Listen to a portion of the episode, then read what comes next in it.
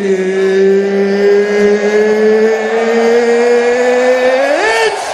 time!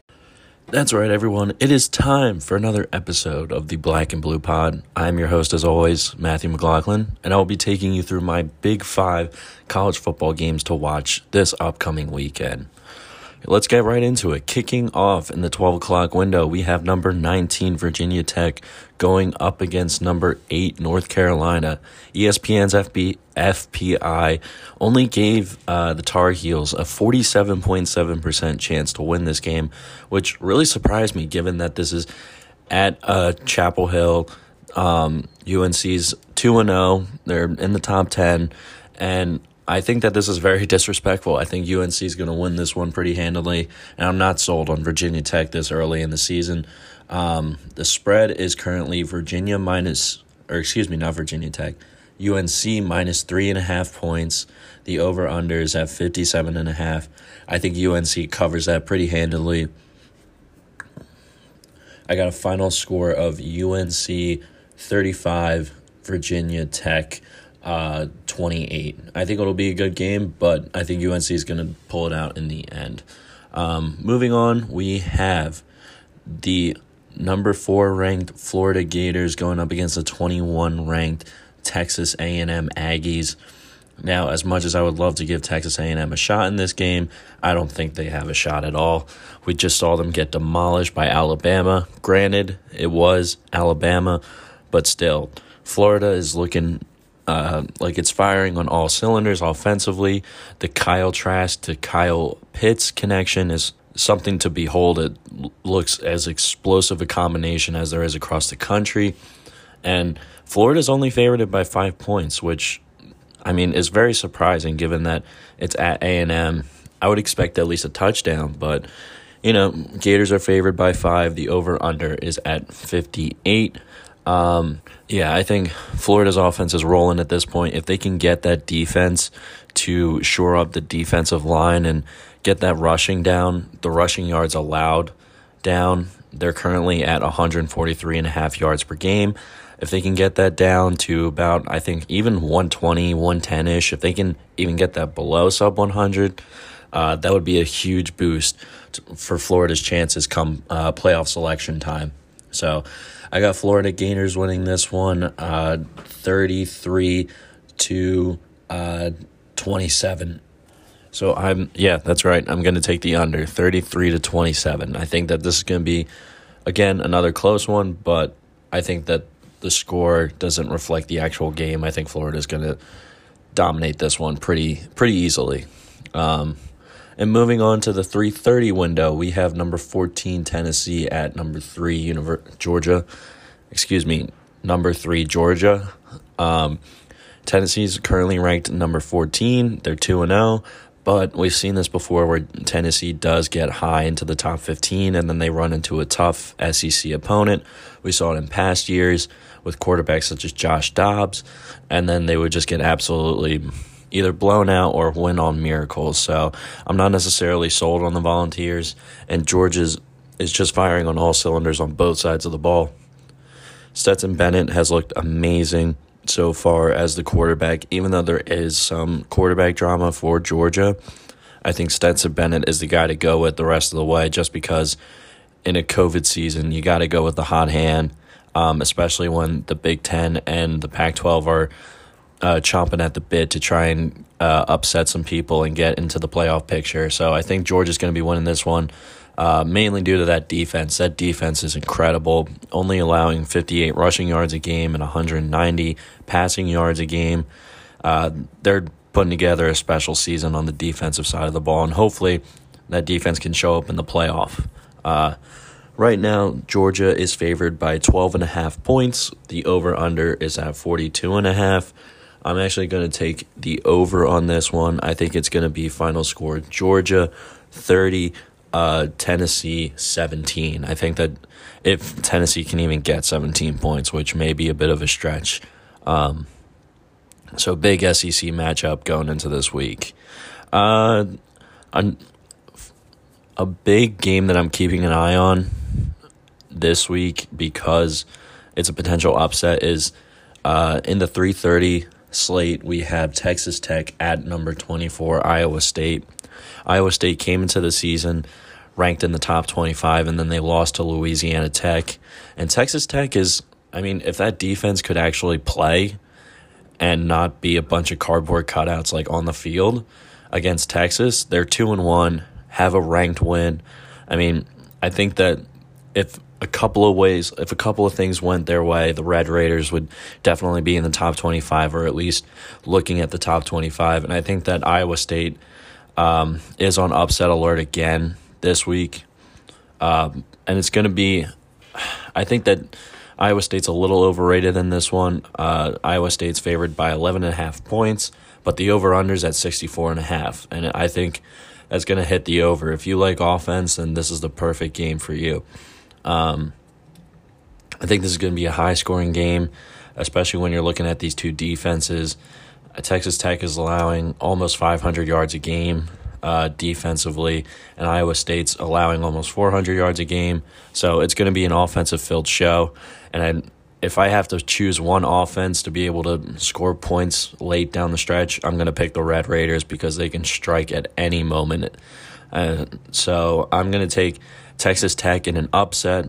I think it's going to be Red Raiders 45, Iowa State 40. It's going to be a fun game to watch, and I would definitely keep an eye out for that game as the day goes on. So, and finally, the primetime game for this week at 7:30 p.m. Eastern Standard Time, we have the number 7 Miami Hurricanes going up against the number 1 Clemson Tigers. ESPN FBI is giving Clemson an 86% chance to win this game. And as much as I would love to see Miami pull off an upset, I think that Clemson is just on a whole nother level. I mean, defensively, they could use some improvement, but I don't think they can get much better defensively. Miami's offense is explosive, but it centers around quarterback D'Eriq King, and I think he's going to get shut down. And when you shut D'Eriq King down, I think a lot of the offense starts to stall out, and they can't get anything going offensively. So, I mean, the spread is tough. Clemson is favored by 14.5 points, and the over-under is at 60.5. I think this is going to be a really close game. I have a feeling that it's going to be close. I don't think that Clemson is necessarily going to cover the spread in this one.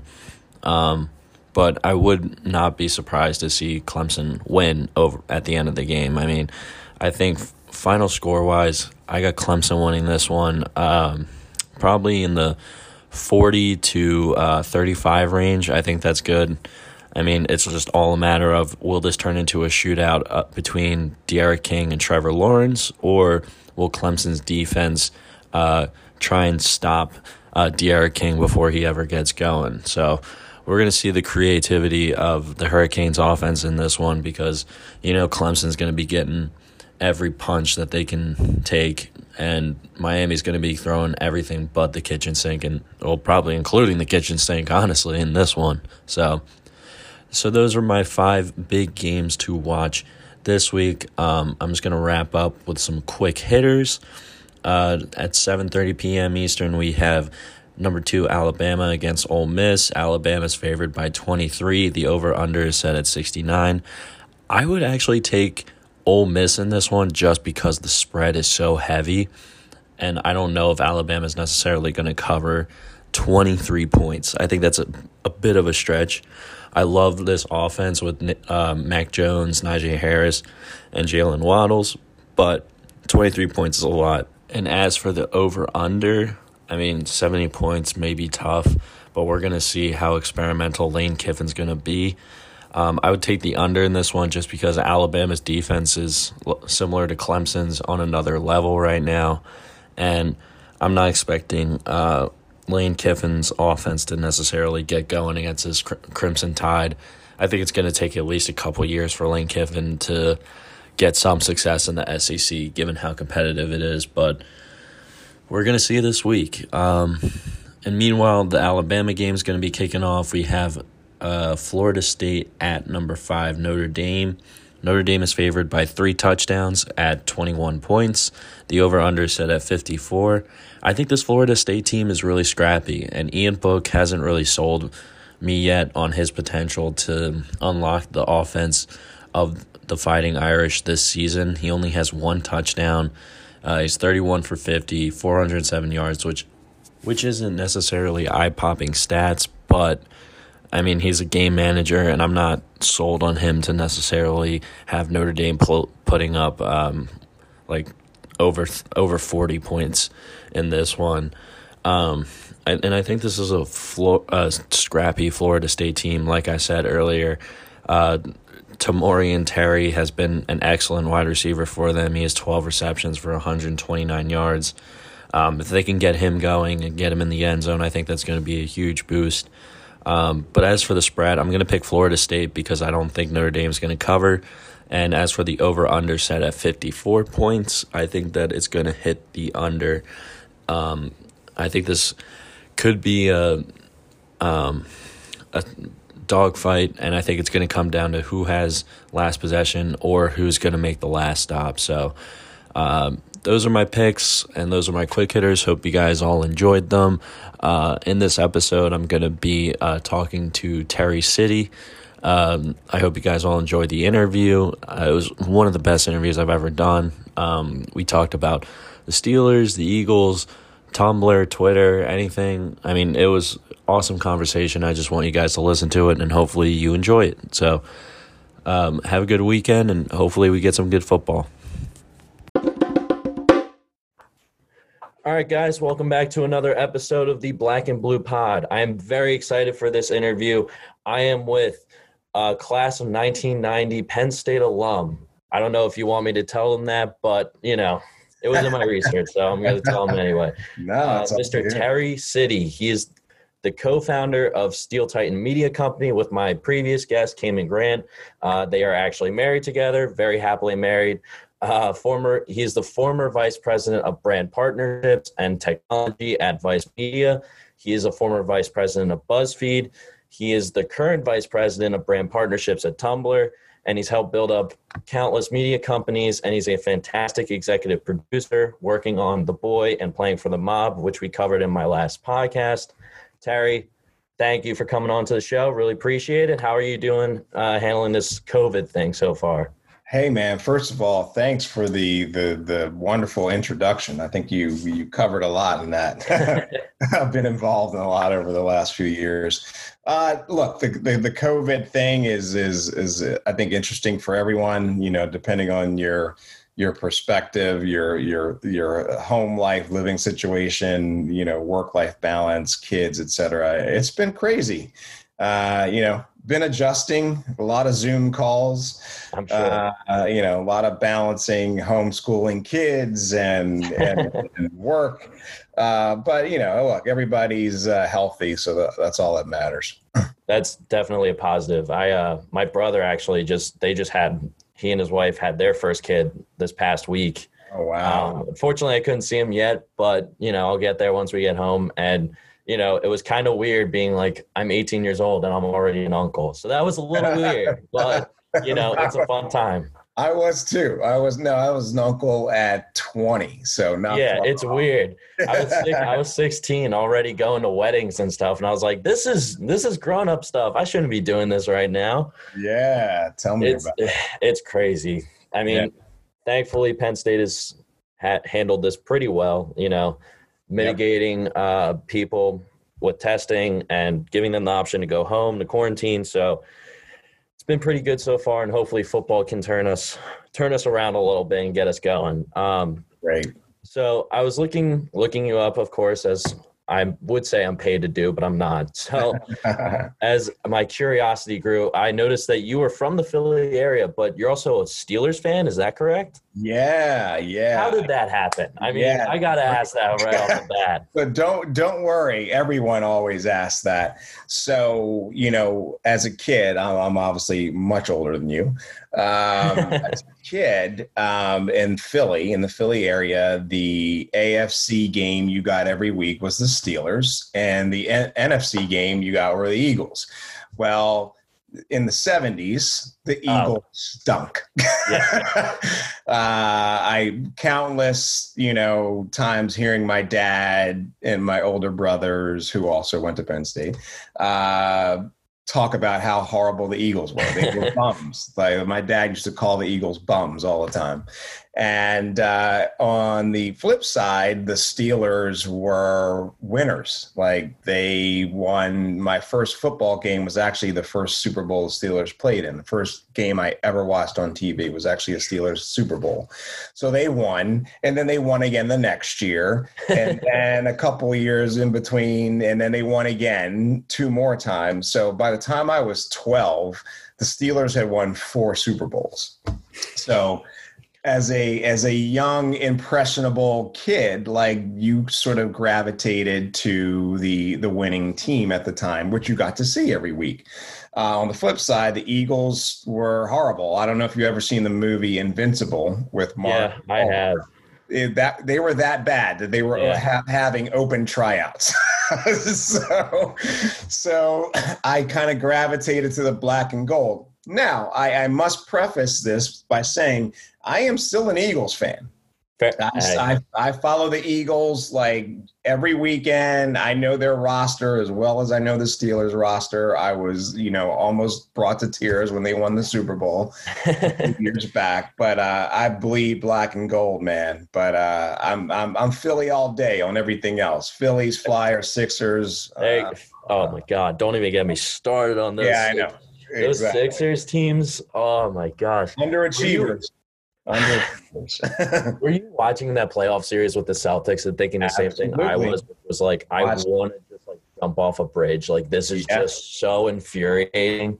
Every game, watch it, wishing we had Jimmy Butler back on the team, and actually had last year's roster, which I thought last year's roster was much better suited to go further. This was the year that last year's roster could have actually made it to the NBA Finals. I know. If Kawhi didn't, which most people forget, Kawhi traveled on that inbound play. He traveled, and the refs missed it. A lot of people talk about that. And, of course, you have to go in, and now he has to name a shoe after it. Yeah, exactly. That's always the Philly way. So, again, thank you for taking the time out to do this. So what got you interested in media production? Because you co-founded Steel Titan. Yep. You've been involved in so many projects. What was that always as a kid? You were like captivated by movies or documentaries, like that type of stuff? As a kid, look, I was a huge movie buff. I went to the movies as often as I could. In Philly, they would have like triple feature movies you can go to see for like $1.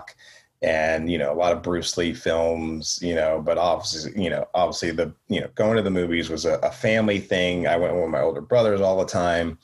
A huge TV watcher, probably consumed way too much TV as a kid, but, TV was the babysitter back then.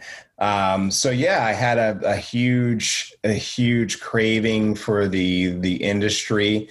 When I got into high school, I had interest in the entertainment industry, but there wasn't really anything that you could really gravitate to in high school back then.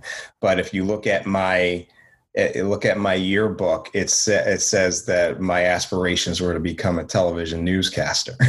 So I wanted to be actually in front of the camera back then. And then obviously when I got to Penn State, I, was a communications major. I wanted to, get into the, that side of the business. Took a lot of television. It was called, back then it was like communications, but it was television radio, I think it was called, or something like that. So I went to a branch campus for a year in Altoona, and I was actually president of the radio station there. And then when I got to main campus, I got more into the television side through classes and things like that. Mm-hmm. I actually produced a show for CNET. Is CNET still around? The local, it was like a local cable station called CNET. Makes sense. I produced and edited a music magazine show called Soundcheck and worked as, you know, any communications related job I could get. Like ESPN would come to town and they would hire communications students to work basketball games and hockey games. And I would hold boom mics. I would help people edit the show. I worked on the Penn State hockey show for a while. I did everything I could to really hone my skills on the communication side. So it was always there, you know, since a kid. Yeah, me personally, I've always been attracted to sports. And originally, I felt the same way as you, where I wanted to be in front of the camera and right. I wanted to be the guy breaking down all the games for the people watching or listening back home. Yeah. And then I realized, like, as time goes on, this business has changed like probably 30 trillion times in like 2 days. Like the rapid rate of change is incredible. And, you know, how did you manage, because for me personally, trying to juggle school, extracurriculars, all that stuff, while you're still pursuing careers. How did you deal with that? Especially when that's sort of like one of the, I guess, the twilight of the glory days of Penn State football in the 90s. You know, you have those legendary teams with Joe Paterno. Yeah. How did, like, if I was there back then, I wouldn't have cared about any homework at all. Probably I would have been like, just get me to Saturday, get me to game day, and I'll be good. So how did you manage trying to chase those career paths and school and everything else? Well, my alternative career path, which was my primary career path when I came to Penn State, was to play football. So I actually came to Penn State to play football. I did not get recruited by Penn State, unfortunately. I got recruited by Rutgers, Syracuse, Clemson, who was on probation at the time, not very good. Not the Clemson you know today. I was like, look, I'm going to go to Penn State and I'm going to walk on. And the reason why is my two older brothers went to Penn State. So as a 12-year-old, 13-year-old, I was actually visiting my older brothers at Penn State. Like, so that was like, that's where I wanted to go. Unfortunately, I got hurt and the football thing never materialized like I thought it would. I discovered partying at Penn State. Discovered a good time. So, you know, I became more of a spectator than a player, and but befriended many guys that were on the team. That was kind of like a circle of friends that I had at the time. So I felt like I was connected to the team, although I wasn't playing. But, you know, look, when I went to school, there weren't as many distractions as there are today. You know, there's social media now, there's different ways to do things and communicate with the world. There was less distractions and less ability to gather information and get information and push information out. So you were kind of singularly focused on what you wanted to do outside of partying. that may get you sidetracked a little bit. We just got to get back on the track. It got me off track many, many days. I didn't really have a lot of distractions. I was hell bent on, you know, figuring out what I wanted to do after school once I graduated. So communications was a fun major. You know, I got to go around town with video cameras and interview people. And I had lots of great projects that I worked on. So that it was easy for me to stay kind of focused on like the goal at hand. Now, what I didn't realize that after school, you don't necessarily always get the job you want. You know what I mean? Yeah. I don't know if ESPN's going to be knocking on my door anytime soon. Right, so. Right. There wasn't like the networking capabilities that you have today. Back then, there was no LinkedIn. There was no way to figure out who, you know, what alumni were in the industry that you could reach out to and connect with. You know, today, you have programs like the Penn State Hollywood program, which as a junior you can enter. I'm actually on the board of the program that's out here in LA. You know, there are students that get to come out here for a semester and work in the industry and network. And we've helped many students that were in the program get jobs at HBO and production companies and Disney and ABC. Like, we didn't have that back then. So it was a bit of a maze or a labyrinth to kind of get to where I am today, and had a lot of shitty jobs, had some fun jobs. But it was sort of hit or miss, you know, on trial and error, definitely. Yeah. And, you know, I realized after spending some time in Miami, I spent many years living there, which is actually where my wife lived, right around the corner from me. And I didn't know it. Literally, we lived right around the corner from each other, but did not meet until we both were in LA. Nice. I realized after working for Anheuser-Busch that if I want to really get in the entertainment industry, I need to be in Los Angeles. So that was sort of the primary move that I needed to make. But I didn't figure that out until I was like 26. Yeah. Yeah. It takes a minute to get there. But once you do get there, yeah, I mean, you have had one of the most incredible careers that I've researched. I mean, you go from small marketing rep at Anheuser-Busch to now you're contributing to major outlets such as Tumblr, BuzzFeed, etc. Yep.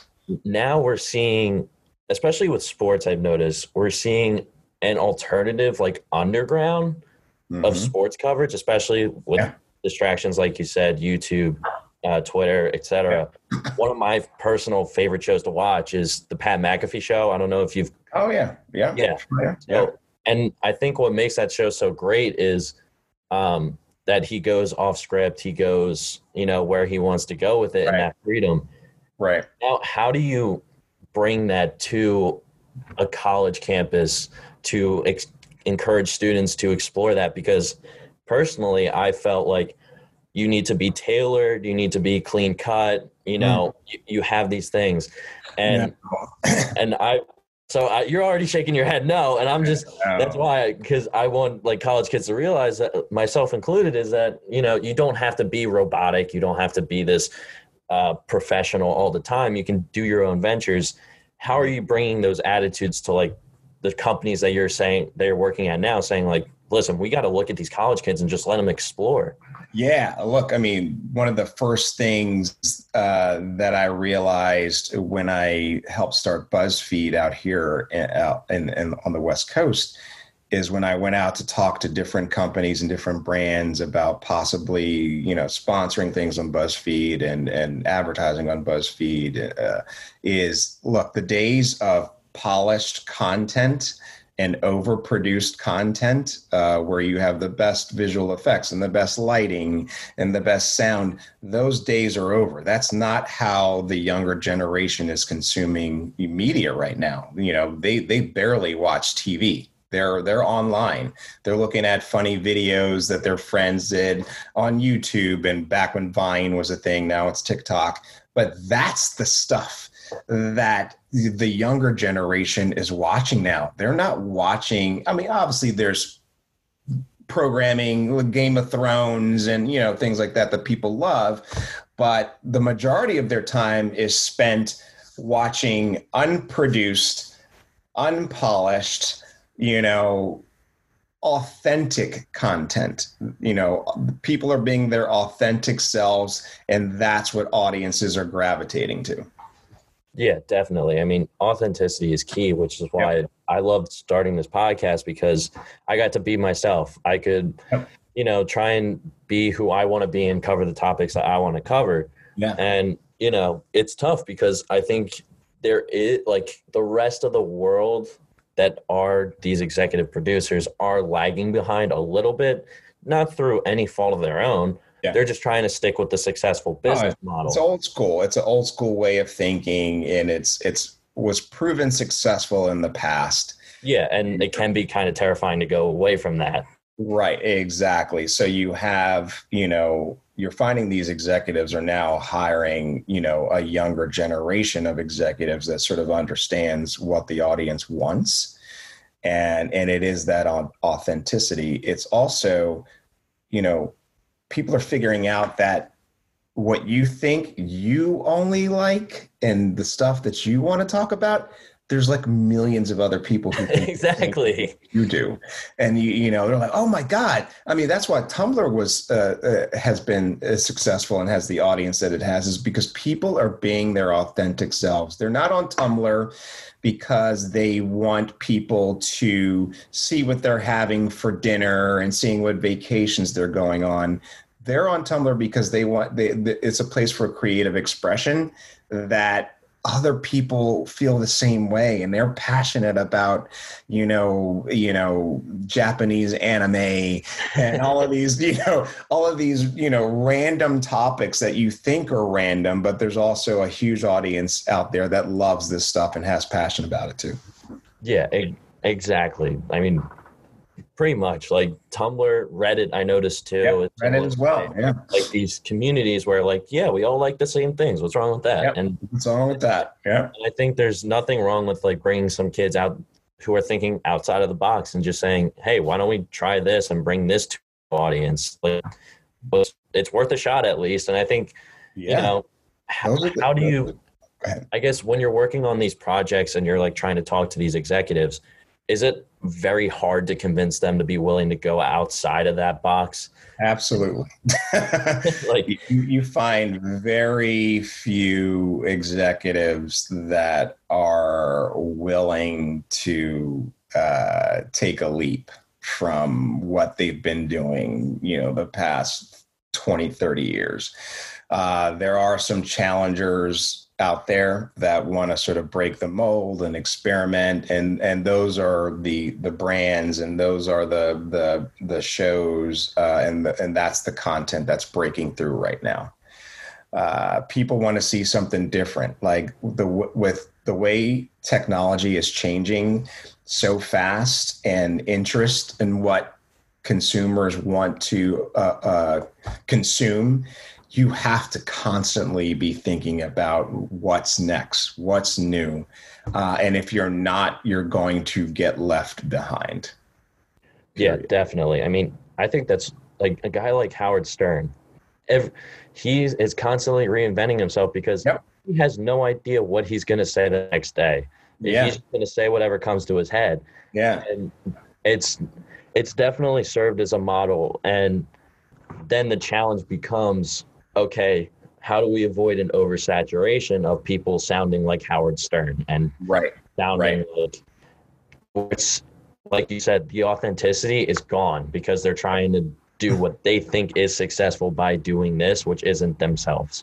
Right. So, it's I've constantly tried to have my ear close to the ground and work for companies that are, you know, reaching the younger generation. It keeps me relevant. I mean, you look at actors, you know, like Will Smith, for instance, who, you know, is my age. We actually went to high school together. Whoa. He is on light flex, but okay. That's respect right there. I'm trying. I actually consult for his company.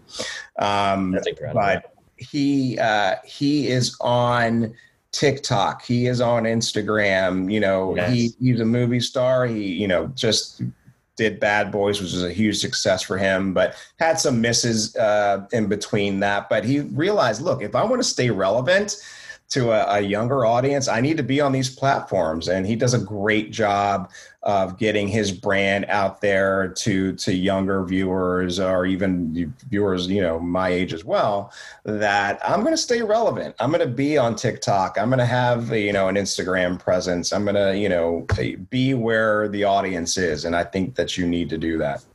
So going back to Will Smith, I can't shake this. Have you been approached about the potential reboot that has been rumored lately? About the reboot of Fresh Prince of Bel-Air? Yeah. No, I mean, I know about it, obviously. I was like, if I got an insider on the reboot of Fresh Prince of Bel-Air. No, it's, I think, I guess HBO Max, I think, is going to be doing it. They just recently did a promotion. They're actually teamed up with Airbnb. I don't know if you know about this, but you could actually rent out the Bel Air house. That was the facade for the show. So you could rent it out for a night. And they did a big promotion around that, which was cool. Brought back the cast for a little reunion. So of course. Cool. Yeah. I mean, it's Will Smith is one of those. Fresh Prince of Bel Air is going to be one of those timeless shows that's never, I don't think, is ever going to go out of style for the most part. You make fun of the fashion, but the writing behind it is much better than. I got a funny story for you about that show. So when the show launched, I think it was 1991.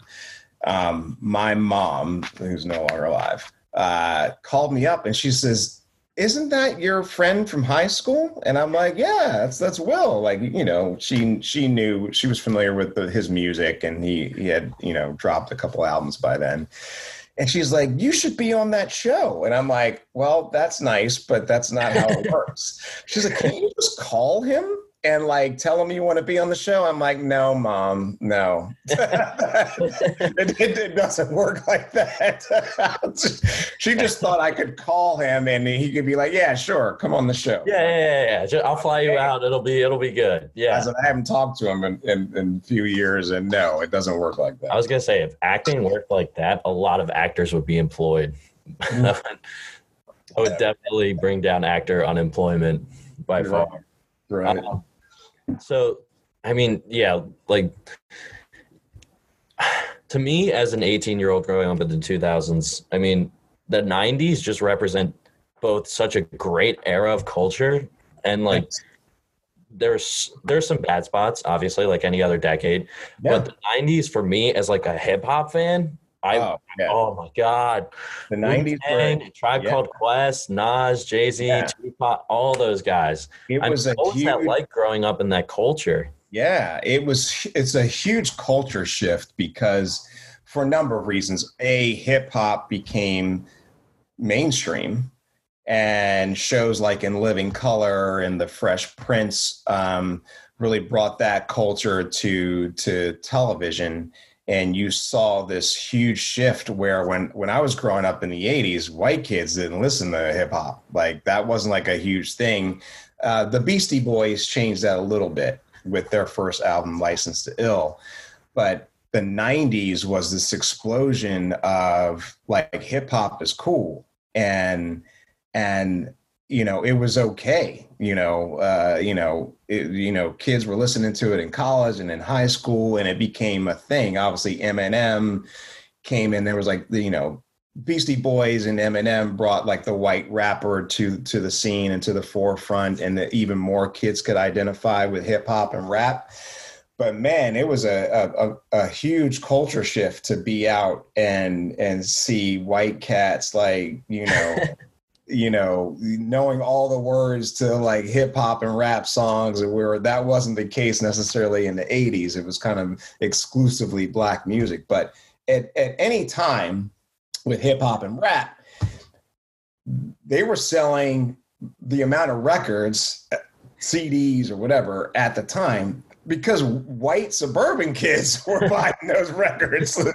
That's who, you know, that was fueling the sales of those records. Exactly. Yeah. I mean, I remember listening to Straight Out of Compton for the first time, and my head just imploded. I was like, what is this? Everyone's head imploded. Yeah, I was like, holy. Yeah. Oh.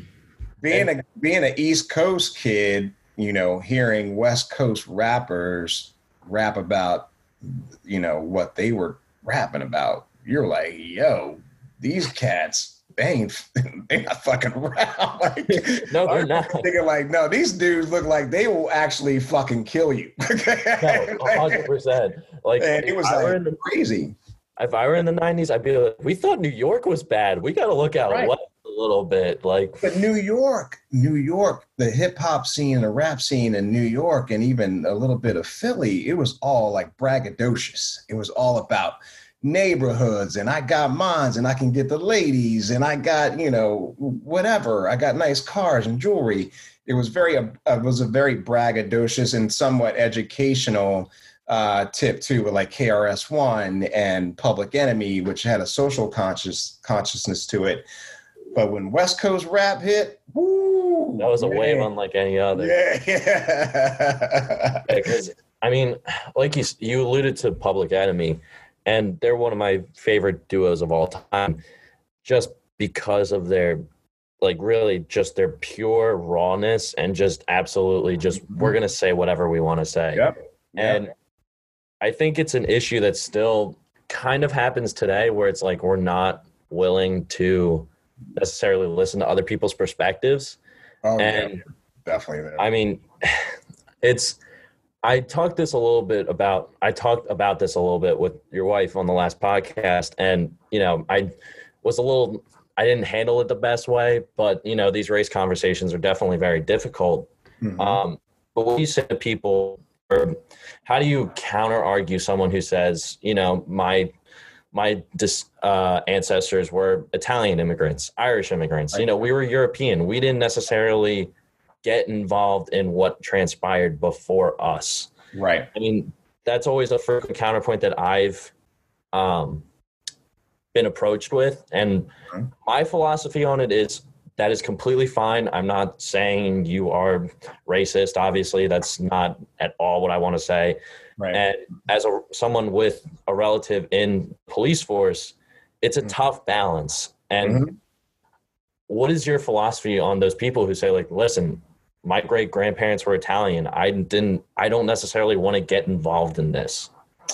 Well, I mean, look, it's a human rights issue. It's a fairness issue. It's an equality issue. And you may not be racist, but if you can't be an ally to a fellow American who is just seeking to be treated equally, then I take issue with that. You don't have to be, you don't, it's about being anti-racist. It's about saying, you know what, this is wrong. And I support you in this cause. You know, maybe I don't know what to do. Maybe I don't know what to say, but I agree with you. Just and I agree. Right. Yeah. I agree that your life matters as much as mine.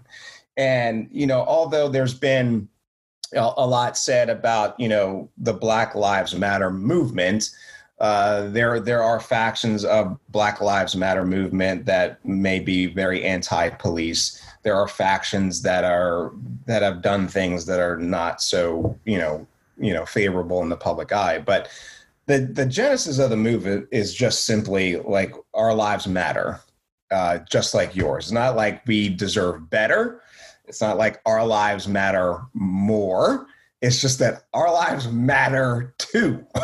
And it's all about the way Black people as a whole have been treated for centuries over time, that have some to do with police brutality, some has to do with housing discrimination, some has to do with job discrimination, some has to do with inequities in our educational systems that affect, you know, poor Black neighborhoods more than, you know, the suburban neighborhoods. I think it's a collective issue. It's not just, I mean, maybe it stemmed or originated out of some police brutality, but in essence, it's a lot of different things in terms of that movement. And in terms of cops, like I have friends that are cops.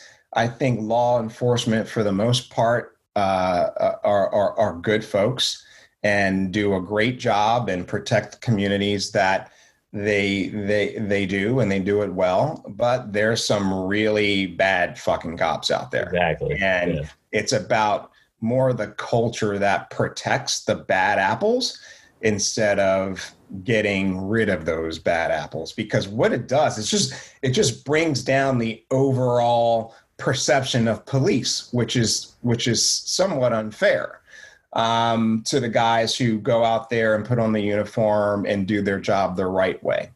It's about getting, training cops and having cops feel as though they may have some inherent biases that affect how they police the communities that they're in. And there's been a lot of discussion around that, around having that relationship with the community, encourage more people within their that community to become law enforcement, so they can come up, in the ranks and serve that community that they grew up in and know how to police that community and have that sort of relationship there. So there's a lot of different things. It's a whole mess. And, I think if you can, whenever I have these discussions with family members, I try and take baby steps. And I'm not saying my family is completely shutting this idea down and everything, because obviously not. But it's a tough discussion to have. And I think you need to be able to I think we're in the process, hopefully, as a society, we can take those baby steps, at least right now, to be like, listen, I acknowledge that this is such a big issue. Right. But I don't know what to do, because I don't know how to face this type of problem. And most people in your shoes don't. I know I had a post on Facebook right after the George Floyd killing, and it was a bit of a rant, but really what it did is open up the door to some of my white friends that didn't necessarily know I felt this way to kind of reach out.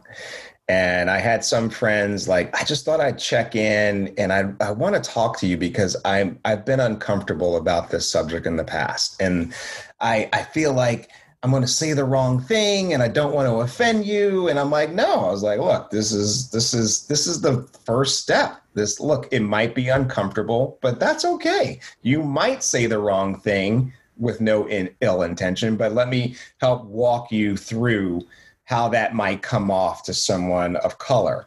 And for the most part, if you're white, and you grow up in a predominantly white neighborhood, you go off to school, your interactions with other black people will be from a school perspective. Well, I got friends, I hang out and I drink with them and I party with them. And I know some football players or athletes that are black, and you get in the working world, you have black coworkers and they're great people, and you go to happy hours with them and you guys share water cooler talk and whatever.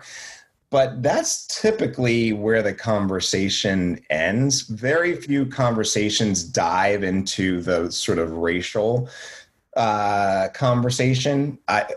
Most of the people that were reaching out to me after that post were people that I worked with before. Mm-hmm. And the conversation never came up. And quite frankly, no, to nobody's fault. Usually there's an incident like George Floyd that spurs that conversation. But this was going on, obviously, for a long time before George Floyd. But I think the fact that everyone was hunkered down in their home, couldn't go anywhere, but everyone saw it and had to deal with it. Everyone had sports were put on pause. No sports. Exactly. There was no distractions other than the news. And that sort of forced everyone to, do some, inner you know, searching about how they feel about this and the conversation that's going on around it. So you're not alone, but the fact that you're willing to take baby steps and have that conversation is the first step to sort of understanding someone else's perspective on it. And then it helps you have that conversation after some things that you've learned with a family member or a friend that may not feel the same way. So it's all about learning and understanding at the end of the day. Yeah, definitely. I mean, it's all a give or take. Like, listen, I'll give you my perspective and maybe I can learn something from you. And exactly. It's just a process. And hopefully, you know, we're on track to go through that process and hopefully they improve on the back end of it. But, you know, now we see NFL players obviously taking knees at the national anthem. We saw soccer players. We saw the Milwaukee Bucks even walk out of a playoff game.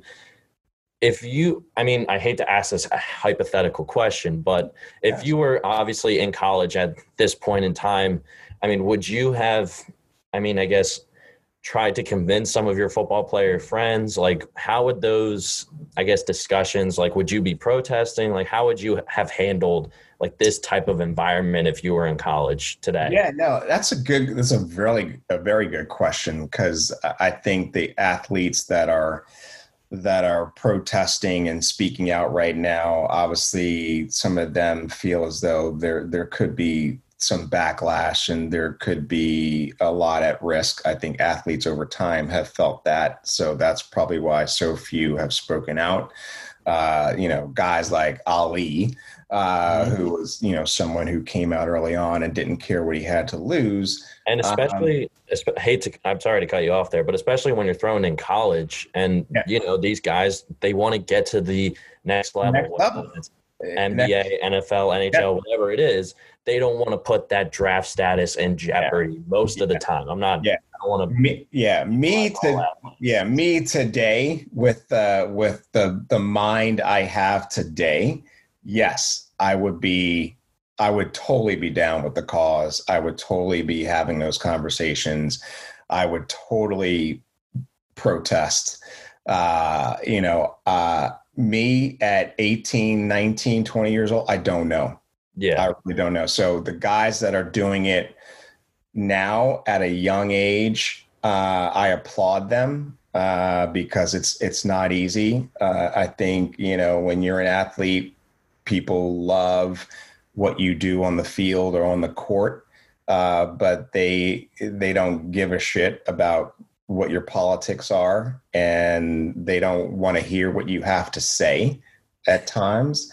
So it's a difficult situation. I know some professional athletes and former athletes that I know are getting beat up and getting into like social media arguments with fans or now former fans because they've loved what they've done on the field, and you love how this athlete makes you feel when they score a touchdown or hit a 3-pointer. But like when you got something to say about how you feel personally and the things that you care about, they're like, screw you. You're a spoiled athlete. You're this, you're that. Like nobody cares what you think, shut up and dribble, that attitude. So look, these guys are human first.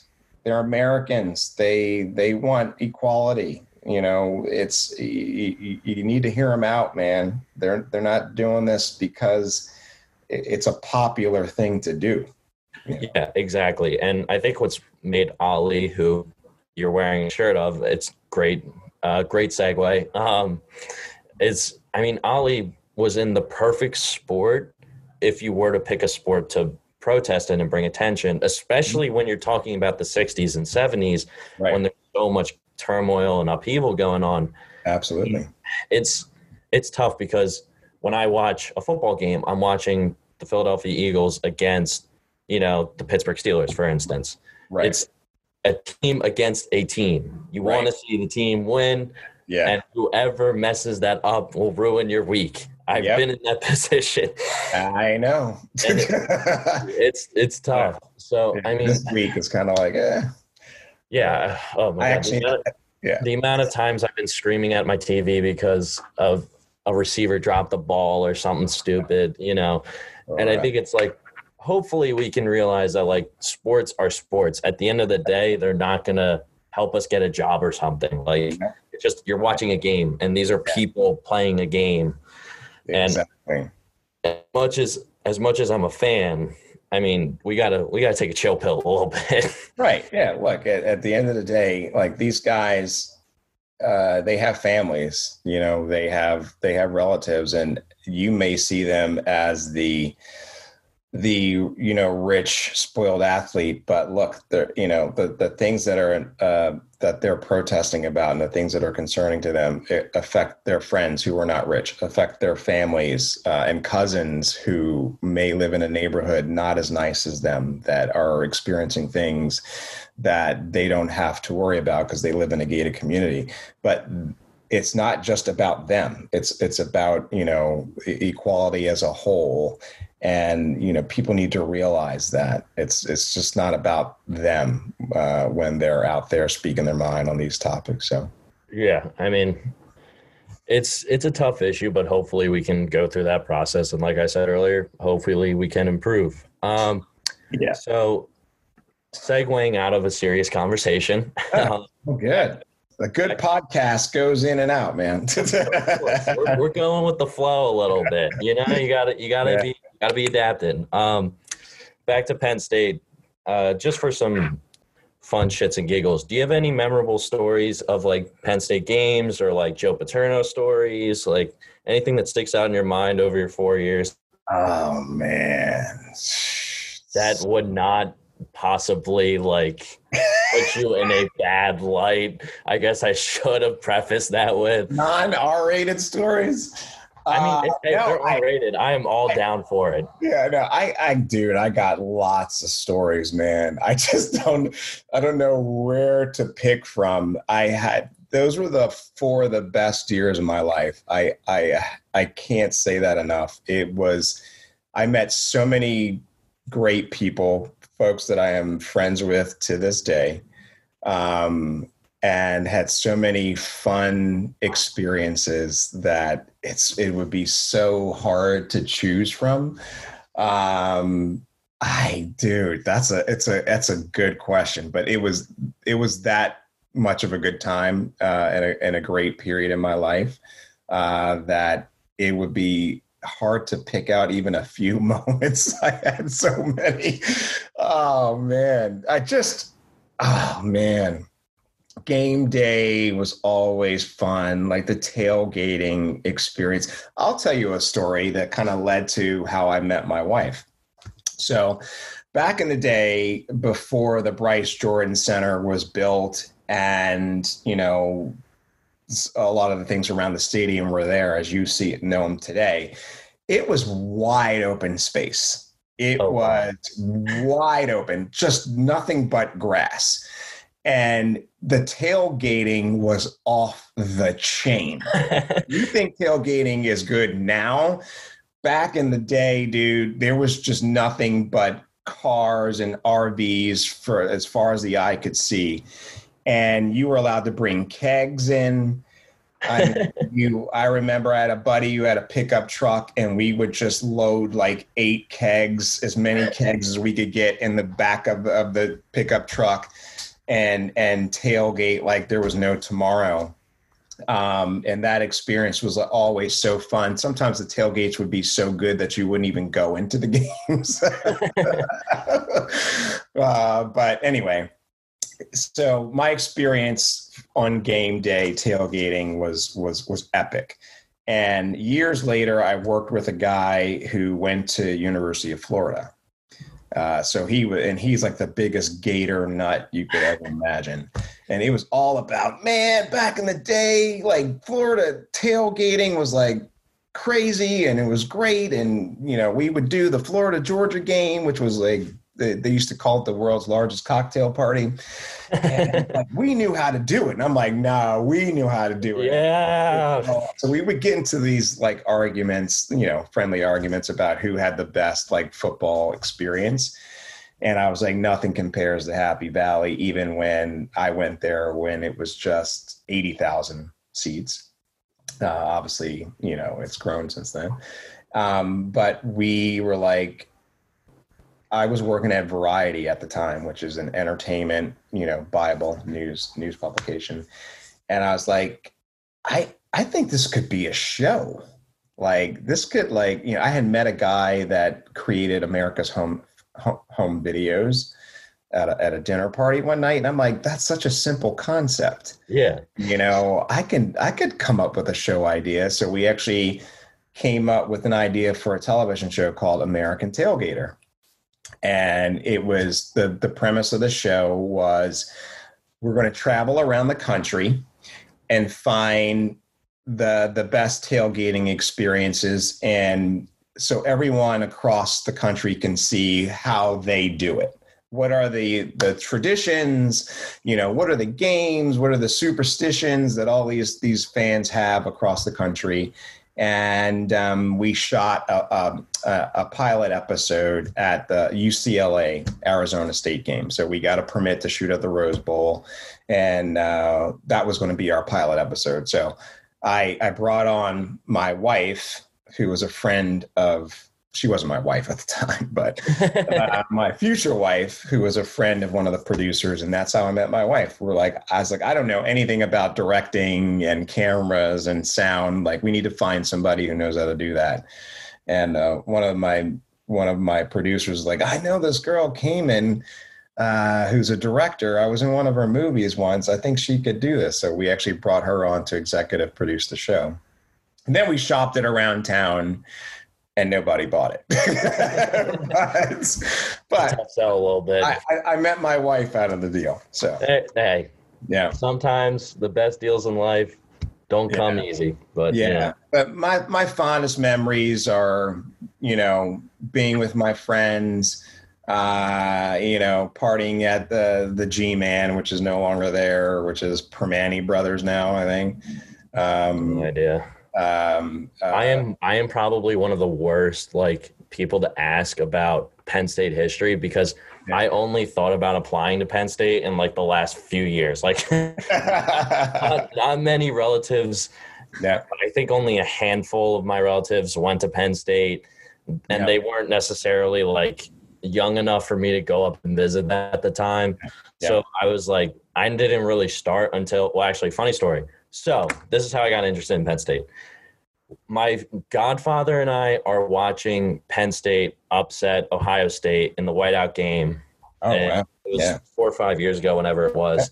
2016, 17. Yeah, the blocked field goal, the whole. Yeah. Oh, yeah.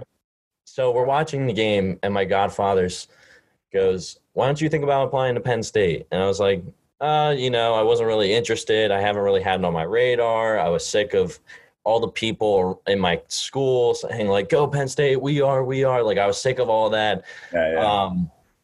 And then Penn State, like, and then he was like, is that actually what you think? Do you actually dislike Penn State for a legitimate reason other than people talk about it? Mm-hmm, mm-hmm. So I was like, you know, now that I think about it, maybe not. And I swear, verbatim, this is what he said: form your own fucking opinions. And I've been on my own, doing my own thing. So thank God he's my godfather. So where if you were, you know, what colleges were on your radar at the time? I was looking at the Naval Academy, mm-hmm. Syracuse. Yep. My brother and sister both went to Fordham as undergrad. Yep. Boston College, because my brother eventually went to grad school at Boston College. And then some of the safety schools like St. Joe's, Temple. Yeah. Philly area schools. Yeah. Yeah. Because at first I was like, I want to do a naval career. And then I visited the academy, and I was like, I don't know about this one. Not so much. Yeah. I wasn't a big fan of that. So my dad was like, all right, apply to Penn State, see if you like the ROTC program. Yeah. ROTC program within a week. Yeah. Done. Drop that. Yeah. Gone. Yeah. Like, listen, this just doesn't work for me. So when people ask me, like, oh yeah, like you should know like this draft pick from like 1985. I'm like, listen, I'm still catching up here. My software is still updating on all the alumni. But it's been fun. I cannot wait for my first Penn State football game. It's going to be so much fun. And honestly, I just it's a hell of a tradition, and something you'll carry with you for a long time. You know, my kids are, you know, they watch a little bit of the games with me. My oldest just started getting into watching sports with me, so he's like all in on the NBA playoffs. We watch the Steelers and Eagles games every weekend. And now, you know, he knows Penn State because he's never watched an entire football game with me before. So I think since he's been watching entire Eagles and Steelers games with me, I think this is going to be the first year where he watches an entire Penn State game with me. Especially it's a second week on our schedule is Ohio State. So that's got to be a game. You got to sit him down. Just be like, don't move. Yeah. I will get anything you need. That will be me as a dad. Last year, I think it was last year, Penn State, Ohio State. We need it's final minute of the game. We need a first down. And Franklin calls an up the gut play. Was it 2 years ago? It was 2 years ago because Miles Sanders was still on the team. Yeah. And we ran him up the gut, and McSorley is throwing the ball very well at this time. And we had a 4th and 5, and Franklin's call was up the middle. And I'm like, and of course we got stopped. We didn't get we didn't convert. And I was like, what the fuck? What the fuck? And I'm like, I said it like 10 times in a row, not knowing that my youngest son, who's 5 or 4 years. So the next day, Sunday, he comes in prancing. He's like, Daddy. I'm like, what's up, bud? He's like, what the fuck? And I'm like, oh, geez. Oh, yeah, that's not cool. That's not oh, cool. My God. Yeah. So, hey, he's learning early. Yeah, he's learning early. And my wife, who you've met, is always like, you know, she would always be like, when they were really young, he's like, you're scaring the kids, like way too much during football. She's like, you really got to, you know, calm down. You know, typically I listen to her and I'm like, you're right, honey. I do need to watch it. But my response was like, you know what? They're going to have to get used to this. It's like, they got to learn. It's not bullying. There is no way around. I cannot be quiet while I'm watching sports, especially as you know, as a Philly fan. There's no way you're not cursing at the television. No, there's no shot. They are habitual, like, disappointments on so many levels, except for 2 years ago when the Eagles won. But, you know, watching Carson Wentz this year has been just traumatizing. So, speaking of that, who you got? Who do you think we should have kept, Foles or Wentz? You know what? Here's the deal with Foles. Foles is, you know, I've watched him, you know, when his first go around with the Eagles, when he came in, you know, when he first got to the Eagles, he came in sort of like a relief situation, and like, he wasn't the starter in the beginning of the year, and he came in injured. Yep, he lit it up. And I think he plays well in that situation where he comes in to relieve a situation. When he's the man is when he struggles. I mean, look, when he's the man, he struggles. Like, he came in 2 weeks ago, relieved Trubisky, lit it up, threw 2 touchdowns, and then the next week is a starter. He's a dud. Like, he's like the tale of two quarterbacks. However, I don't know if we're getting much more out of Wentz right now. Okay. My position on this is right now, I would not want Wentz if I had to choose between the two. Obviously, Wentz has played horribly, but it looked like he bounced back in that last game against San Francisco. Barely. Hopefully there's some hopefully he can get it together. But two things. The Eagles do not get in a position to win the Super Bowl if Nick Foles is starting the entire season. I don't believe that. I agree with you 100%. And I was at that Rams game, by the way, when Wentz got hurt. Yeah, it was all Eagles in the stadium, by the way.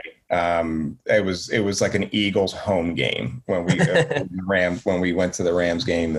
But I remember Foles dove for the end zone, scored, and then no one knew. He was out of the game. Like Nick Foles came in, and when you're at the game, you don't know what's going on. Yeah, no, he's not on the field, so everybody's watching. Even when you're watching, Wentz is walking back to the tunnel. You're like, okay, I don't think it's an ACL because he's walking. Right. So everybody's on social media, and then you get on and like, oh, shit. It starts to permeate throughout the stadium that we think his ACL is torn and he's out for the year. And we're like, really? Like, he's having an MVP season. It looks like they're on track to do what they eventually did. But he's out, so everybody's like, "Well, there you go. That's Philly for you. Season over." Or you know, all right. Well, Philly time showed up again, and you know, for Foles to come in, Foles came in again in relief, uninhibited, took chances. The play calling changed. I think he's a better deep ball thrower than Wentz is, and I thought, you know, it was like all bets are off. We're just going to fucking go for it. Exactly.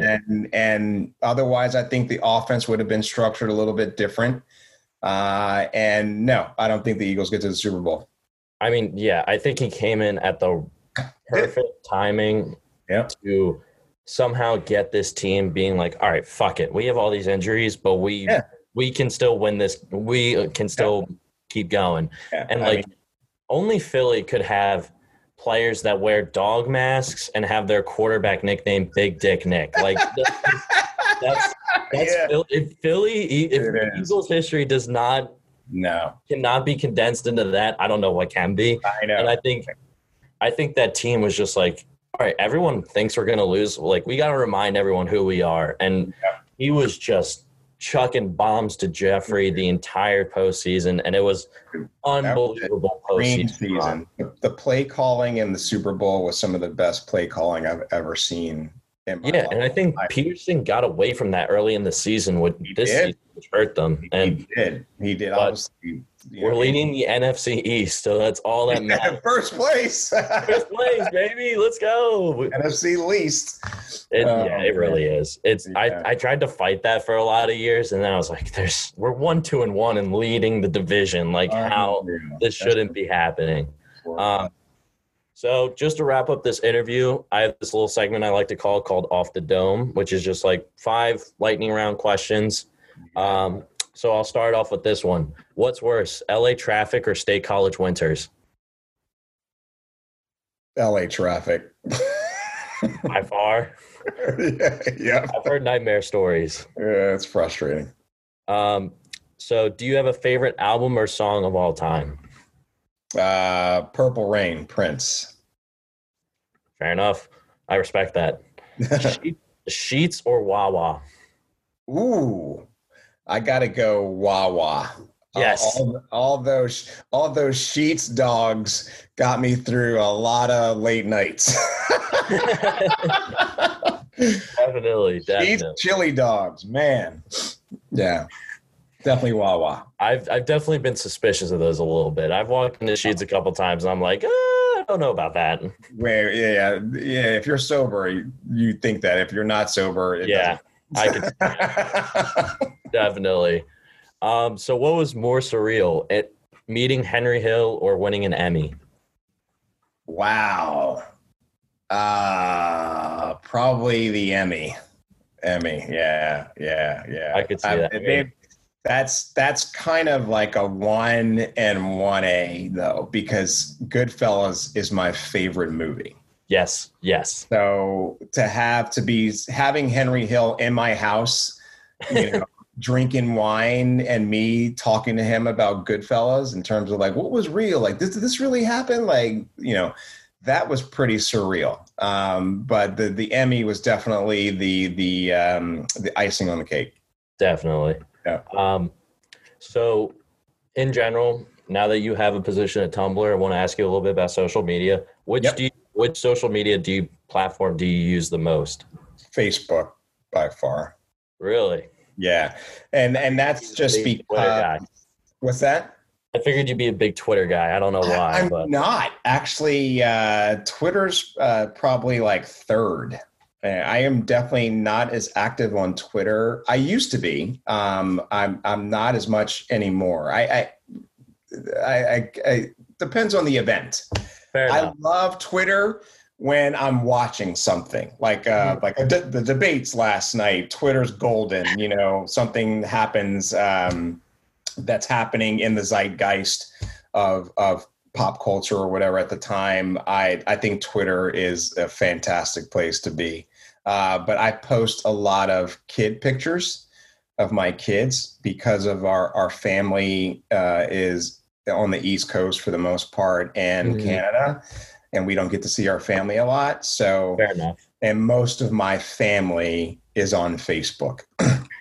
So I tend to post a lot of things there.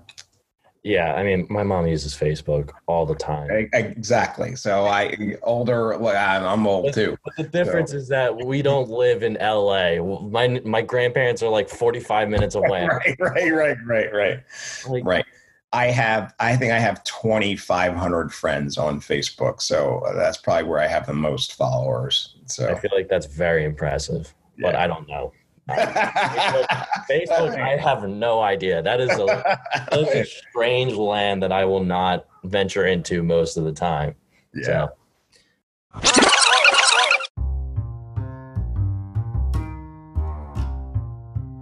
Hey guys, hope you enjoyed the episode. Make sure you're following us on all of our social media platforms as well as podcast services like Apple Podcasts, Spotify, Google Podcasts, all that good stuff. Your subscription and follows mean just as much as you actually playing the episode. Thanks again for listening, and I hope that you guys have a great rest of your day, and hopefully you enjoyed this one. So